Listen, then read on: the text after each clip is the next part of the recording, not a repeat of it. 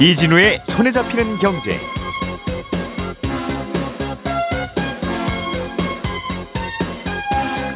안녕하십니까 이진우입니다. 아, 최근에 곰 사육 농장에서 곰 두 마리가 탈출했다는 신고가 접수돼서 경찰이 조사와 수색에 나선 일이 있었습니다. 그런데 알고 보니까 탈출한 곰이 두 마리가 아니라 한 마리였다는 겁니다. 곰을 키우던 농장주가 거짓말을 했다는 건데요.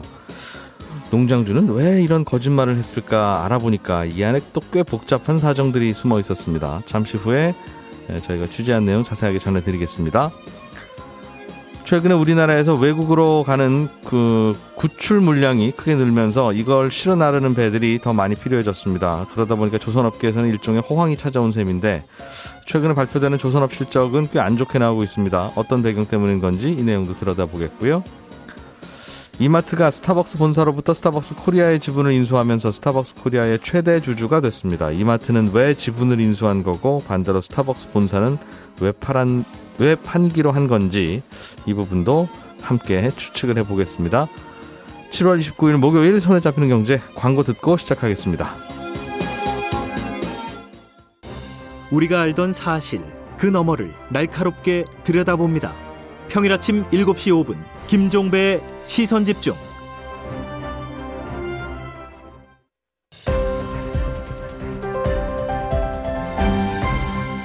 이진우의 손에 잡히는 경제. 예, 경제 뉴스들 정리해드리겠습니다. 오늘도 김현우 행복자산관리연구소장, 손에 잡히는 경제 박세훈 작가 두 분 앉아 계시고요. 어, 에셋플러스의 김치형 경제뉴스 큐레이터 어서 오십시오. 안녕하세요. 안녕하세요. 김 소장님. 네. 곰 사육 농가에서 네. 곰두 마리가 탈출했다는 소식이 있었어요. 예. 뭐 살다 보면 탈출할 수도 있죠. 네, 그렇습니다. 네. 뭐 별 큰일은 안 일어나서 다행인데. 네.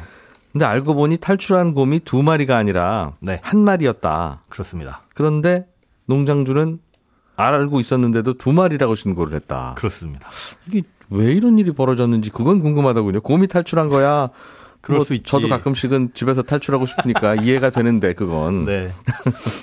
왜 이런 숫자 가지고 고민을 했을까 싶어서요. 이게 예. 사실은 처음에 두 마리가 탈출했다고 신고가 들어오고 수색을 할 초기에도 음. 이거 한 마리 아니냐. 흔적이 한 마리밖에 없다. 예. 그래서 농, 농장주한테 얘기를 했는데 농장주는 아니다라고 하고 있다가 이제 시간이 길어지다 보니까 음. 이제 결국은 실토를 한 겁니다. 예. 아, 번복을 했는데 이게 사실은 농장주가 직접 밝히기 전까지 왜 두 마리를 한 마리 예, 한 마리를 두 마리라고 신고를 했는지 확실히 알 수는 음. 없지만 이제 추측되는 아주 강력하게 추측되는 이유는 있어요. 예. 그러니까 반달 감슴곰입니다 이게. 반달 가슴곰. 예, 우리 뭐 지리산에 그 푼다는 반달 가슴곰. 그러나 예. 그거는 이제 토종이고 전 세계적으로 멸종 위기 동물이에요. 이 반달 가슴곰이 반달곰이라고도 부르는데 예. 이 곰은 도축은 물론이고 번식도 법으로 관리하고 있습니다. 도축을 하려면 네. 10년 이상 된 그러니까 10살 이상 된 곰만 할 수 있고 그러니까 이걸 길러서 잡아먹는 게 지금 합법이에요? 예, 근데 그것도 복잡한 사연이 있습니다. 그 뒤에다 설명을 드리고요. 어이구. 예. 어, 이것도 이제 환경부에 신고를 신고와 허가를 받아야만 도축이 가능하고 그 다음에 음. 그 죽은 곰에 대해서만 웅담만 채취가 가능합니다. 뭐 곰발바닥 고기 이런 거는 절대 쓸 수가 없어요. 네. 그런데 왜 한 마리가 탈출했는데 두 마리로 탈출을 했냐? 아, 도- 탈출 신고를 했냐? 예. 불법으로 도축을 한 거죠. 신고를 안 하고. 그리고 나서 음. 마침 또 곰이 탈출을 했는데 그때 이 불법 도축을 숨기려고 어, 거짓말한 것으로 추정됩니다. 음. 예. 그러니까 실제 현재 이 농가에는 어, 19마리의 곰이 있어야 돼요. 네. 그런데 지금 17마리만 있거든요. 한 마리는 도망갔고. 그쵸. 예. 한 마리가 비잖아요. 예. 이거를 불법 도축한 걸로 추측을 하고 있고 실제로 곰 농장을 수색을 해보니까 예. 곰 사체의 일부가 예, 발견이 됐다고 합니다. 아. 그러니 불법 도축을 하면 안 되는데 불법 도축을 한 게 아니냐. 예. 그 사실이 들통날까봐 그냥 한 마리는 나- 도망갔습니다. 같이. 네. 두 마리가 사라졌습니다. 한. 이야기를 한 것이다. 네. 뭐가 불법 도축이고 뭐는 합법 도축이고 이것도 잘 모르겠네요. 네. 이게 아무튼 이게 멸종 위기 동물이면 보호를 해야지. 예. 이게 길러서 잡아먹고 막 이러는 게 된다는 게 좀 신기하기도 하고요. 예, 이게 대단히 복잡한 사연이 있어요. 이 곰이 수입되기 시작한 게 75년 즈음부터입니다. 그러다가 예. 그 80년쯤에 사육 붐이 일기 시작했어요. 음. 그러다 보니 수입도 활발해집니다.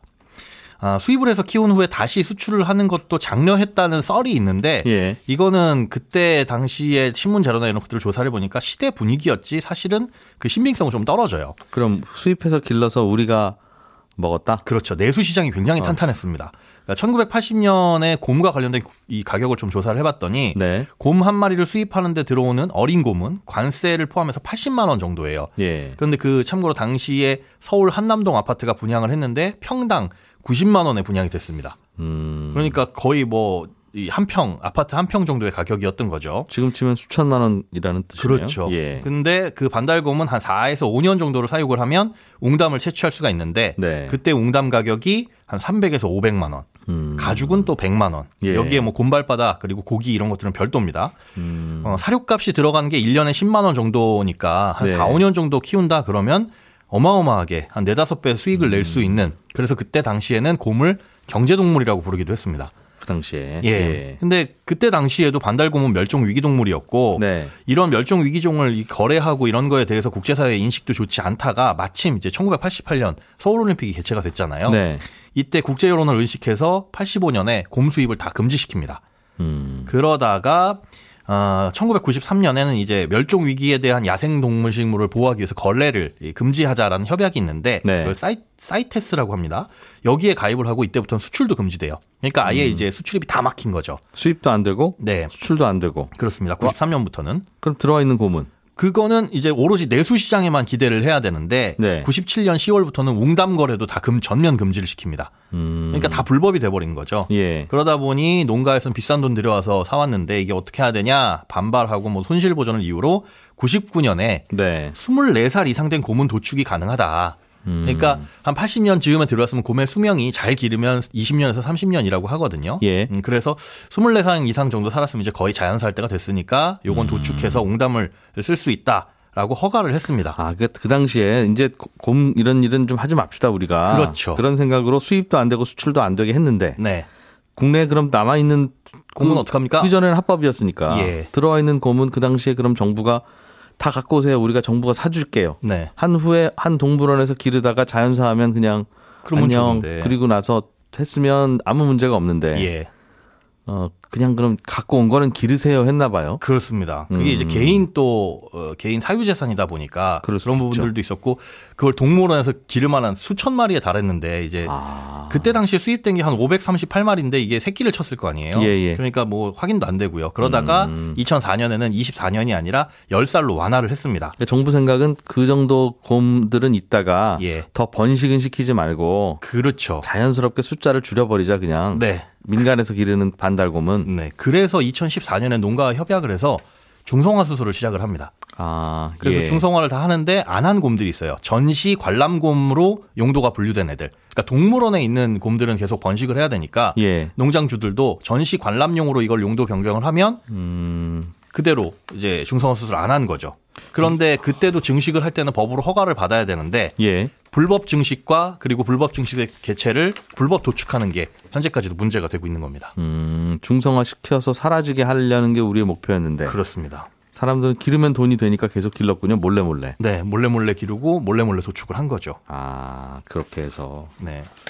야 그러니까 그 당시에는 멸종 위기 종이라고 정해는 놓고 예. 어휴 근데 수천 마리나 우리나라에 있네. 이거 어떡하지? 그렇습니다. 그렇다고 거죠. 그걸 다 모아서 도축할 수도 당연히 이제 국제사회 여론이나 국내 그것도 안 되고 그 있을 테니까. 기르자니 공간도 없고. 예, 그래서 자연스럽게 소멸하도록 하자 했는데 그 와중에서도 이제 불법으로 증식을 하는 게 아. 남아 있었고요. 야 멸종 위기 종을 자연스럽게 또 없애자는 그것도 노력을 그래서 한 거네요. 그래서 일부 개체는 해외로 보내기도 했었습니다. 아 그렇게 해서 예. 그러면 지금 법은 더 증식은 안 되는 겁니까? 네, 증식은 안 되고 예. 어, 증식을 하려고 해도 전시 관람용에 한해서 허가를 받아야만 증식이 가능합니다. 음, 그럼 개인 농장에서 기르는 곰은 그냥 있는 것만 기르다가 네. 몇살 이상이 되면 웅담을 채취하고 그러다 사망하면 사망한 후에만 웅담을 채취할 수 있어요. 아 자연사 하면 그냥 웅, 웅담을 그렇죠. 채취하고 웅담만 가능합니다. 아 그러니까 그게 용도 변경이죠. 어, 수입, 수입 수출용이 아닌 예. 아, 거기서 이제 가공품 생산용으로 해가지고 웅담만 채취 가능하다 이렇게 되어 있습니다. 그런데 그걸 직업적으로 기르는 분들은 그럼 이 친구 언제 웅담을 채취할 수 있을지 내가 어떻게 알고 계속 먹이를 주나? 최소 생각 하겠네요. 10년이라는 거죠. 그게 10살이 됐을 아. 때는 도축이 가능하다라는 생각을 할 수가 있다는 겁니다. 예.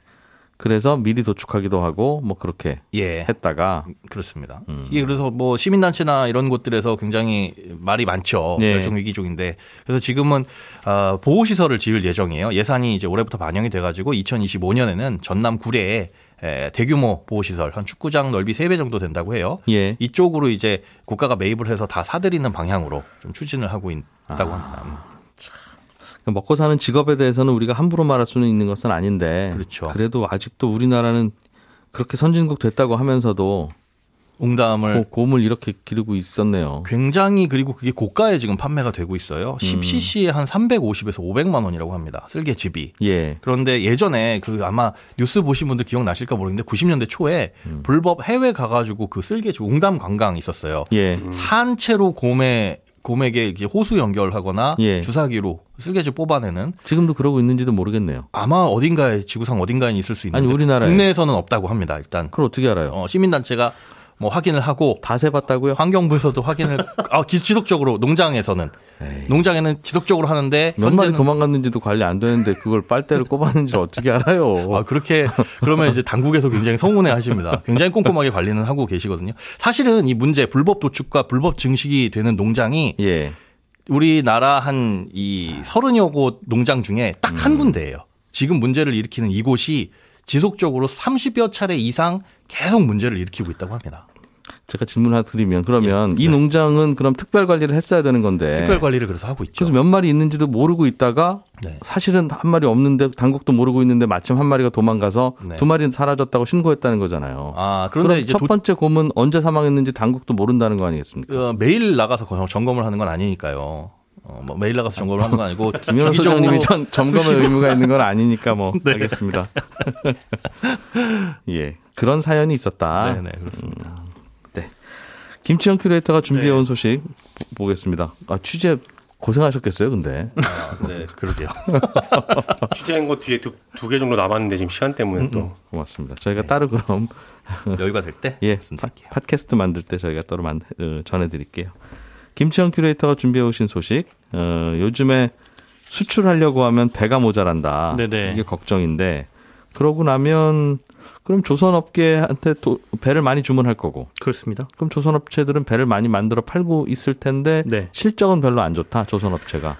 어, 2분기 실적들이 이제 속속 나오고 있는데요. 예. 국내에서 꽤 큰 업체 중에 하나가 현대중공업의 조선부문 중간지주 회사라 그래서 한국조선해양이라는 회사가 있습니다. 이 음. 회사에는 현대중공업, 현대미포조선, 현대사모중공업이 있고요.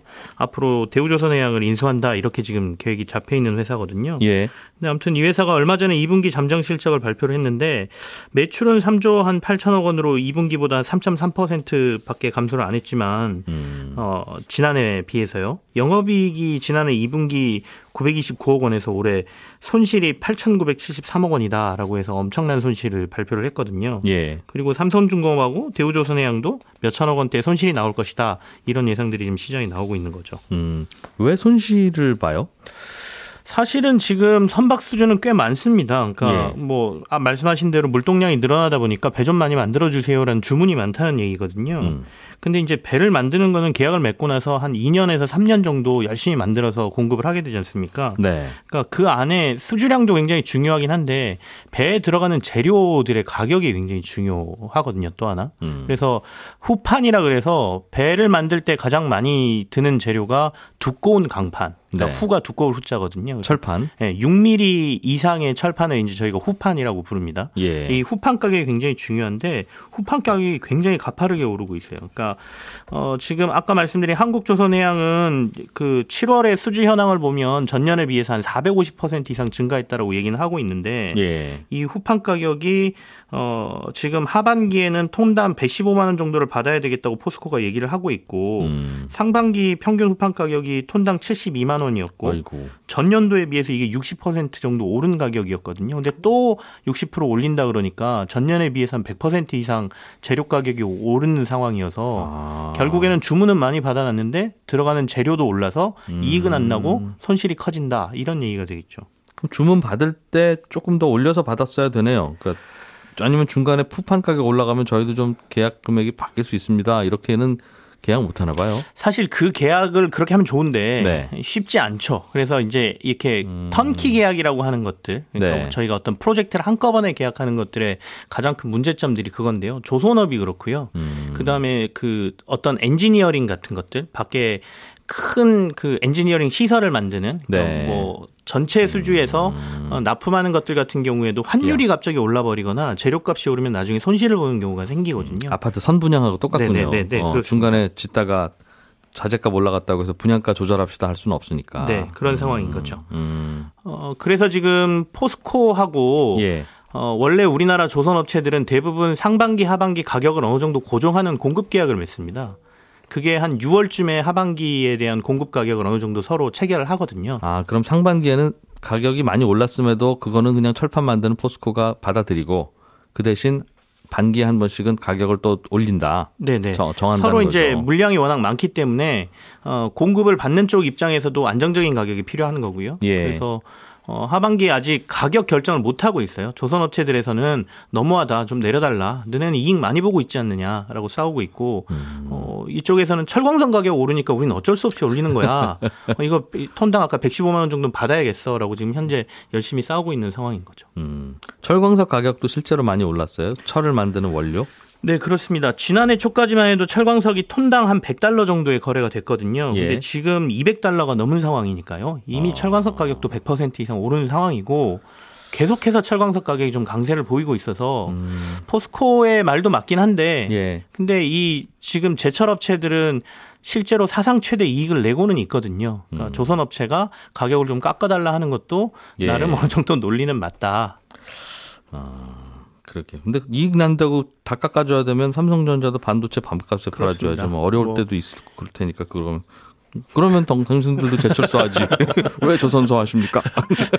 근데 이제 그 최근에 이제 조선업체들의 큰 손실을 공개하는 거를 예. 예, 이쪽 그 증권사들에서는 빅베스라는 표현으로 지금 조금 얘기를 하고 있는데요. 회계상으로 미리 떨어버린다는 거죠. 예, 예, 일부러 그죠. 손실을 내서. 네, 그러니까 빅베스라는 게 베스가 목욕하다는 뜻이거든요. 그러니까 예. 크게 목욕해버린다. 그래서 손실을 미리 반영한다. 그래서 음. 하반기에 오를 철근 가격 지금 115만 원이라고 톤당 요구한다 그랬잖아요. 예. 그 부분을 미리 반영해서 확실하게 떨고 있다라고 보고 있습니다. 그 얘기는 올 하반기가 지나고 나면 어느 정도 가격 급등도 좀 잠잠해지고 철판 가격. 예. 철판 가격도 예. 잠잠해지고 어, 실적도 turnaround 할 가능성이 있다라고 보고 업체에서 미리 손실을 떨고 있는 거 아니냐. 음. 예. 그렇게 보면 바닥을 쳤다라고 봐도 되지 않느냐라는 의견도 사실은 조금 존재합니다. 배 주문 받을 때 요즘처럼 한참 인기 있을 때 주문 받았으면 되는데 네. 1년 전만 하더라도 그 뭐 아유 그냥 싸게라도 드릴 테니까 좀 저희 배 좀 사세요 해서 팔았던 그 배 네. 때문에 지금 골치가 좀 아픈 모양이네요. 그렇죠. 그 당시만 해도 조선업계들도 빨리 수주를 받고 실적을 올려야 될 필요성이 높았었거든요. 예.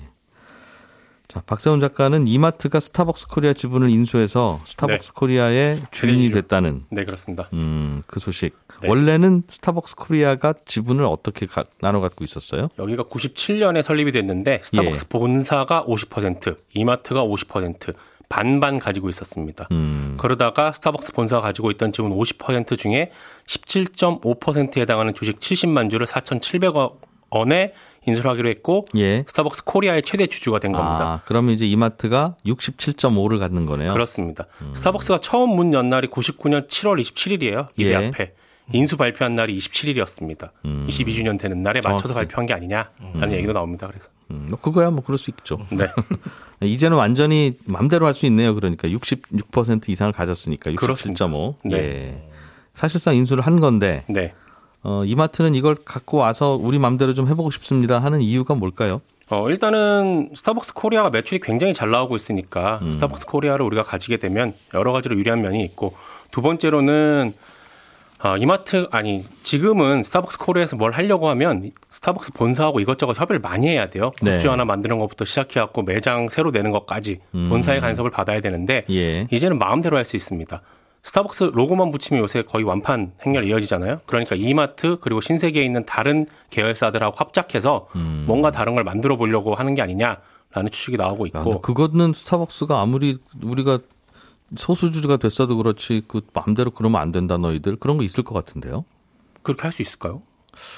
모르겠습니다. 그냥 일부는 계약에 따라서는 다를 것 같은데 그래도 네. 아마 이 정도 지분을 추가로 더 샀다라는 거는 그 부분에서도 허용될 부분을 굉장히 넓히고 계약을 했을 가능성이 높죠. 음, 네. 또 그거 못할 거면 굳이 이렇게 할 이유도 없었을 수도 있으니까. 그렇습니다. 그리고 32.5%는 싱가포르의 투자청이 가지고 왔거든요. 예. 근데 이것도 사실상 사실상 50% 남아 남아 있던 본사가 가지고 있던 50%를 이마트가 다 가져왔다고 보시면 돼요. 그러니까 100% 가지고 있다고 보면 됩니다.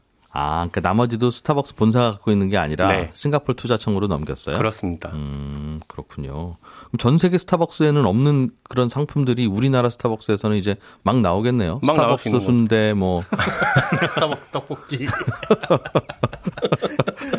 야.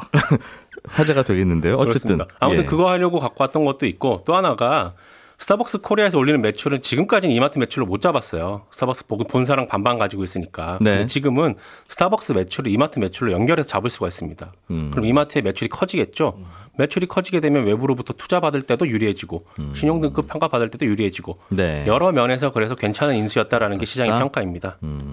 스타벅스 본사는 그래도 판 이유도 있을 거 아니겠습니까? 이게 본사 취재가 안 되기 아, 때문에 여기서부터는 해석인데 해석인데 스타벅스가 예. 다른 나라에 진출할 때 쓰는 전략이 대부분 이렇습니다. 그 나라 회사랑 합작을 해서 만든 다음에 어느 정도 궤도에 올라섰다라고 생각하면 지분을 팔아버려요. 네. 그리고 나서는 로열티만 받는 구조로 가져갑니다. 아하. 로열티가 알려지진 않았는데 대략 5% 정도라고 추정은 하고 있거든요. 음. 그 로열티가 꽤 많습니다. 2019년 같은 경우에는 거의 뭐 천억 가까이 로열티를 받아갔었고 예. 스타벅스 코리아가 독립은 했습니다만 재료는 본사에서 구입을 해야 되거든요. 그렇겠죠. 그러다 보니 예. 재료비도 계속 본사는 받을 수 있을 것이고 어. 마지막 해석은 이런 게 있었어요. 스타벅스 본사가 한국에서 이제 커피 시장 성장은 멈춘 게 아니냐. 음. 한국인들이 참 커피 많이 마시기는 하는데 네. 여기까지다. 매장이 지금 1,600개입니다. 이제 더 이상은 커피로 크긴 어렵다. 그래 그 돈을 빼서 차라리 커지고 있는 중국 시장에 투자하자. 아니겠느냐? 그런 해석도 나옵니다. 저도 해석 하나 붙이면 요즘 이마트가 돈이 많이 필요해요. 네. 그 쿠팡이랑 싸워야 되니까. 네. 어, 그러다 보면 이제 이것저것 인수도 해야 되고 뭐 설비 투자도 해야 되고 하니까 네. 아마 이것도 나중에 팔려고 하는 게 아니냐. 스타벅스 코리아 자체를 네, 그럴 수도 있습니다. 뭐 그런 생각도 할 수 있고 별도로 뭐 상장 얘기도 있고 네. 이렇기는 하네요. 예. 상장은 어제 이마트 쪽하고 통화해봤는데 예. 지금으로선 계획 없다까지는 얘기가 됐습니다. 음. 공식적으로. 네. 내년일 수도 있고. 그 내일 모레일 수도 있긴 함. 지금이 핵심이죠. 예. 김현우 소장님 아까 곰 이야기가 너무 인상적이어서 청취자분들께서 고생 많으셨다고. 네. 어, 이제는 많이 웅담에. 준하는 약들도 많이 나와 있으니까 그런 예. 것들 이용하시면 좋을 것 같습니다. 그거 먹는 바로 먹는 나라가 많지 않다고 하더군요. 중국과 우리나라밖에 없다고. 예, 저는 11시 5분에 이어지는 손에 잡히는 경제 플러스에서 찾아오겠습니다. 들어주신 여러분 고맙습니다.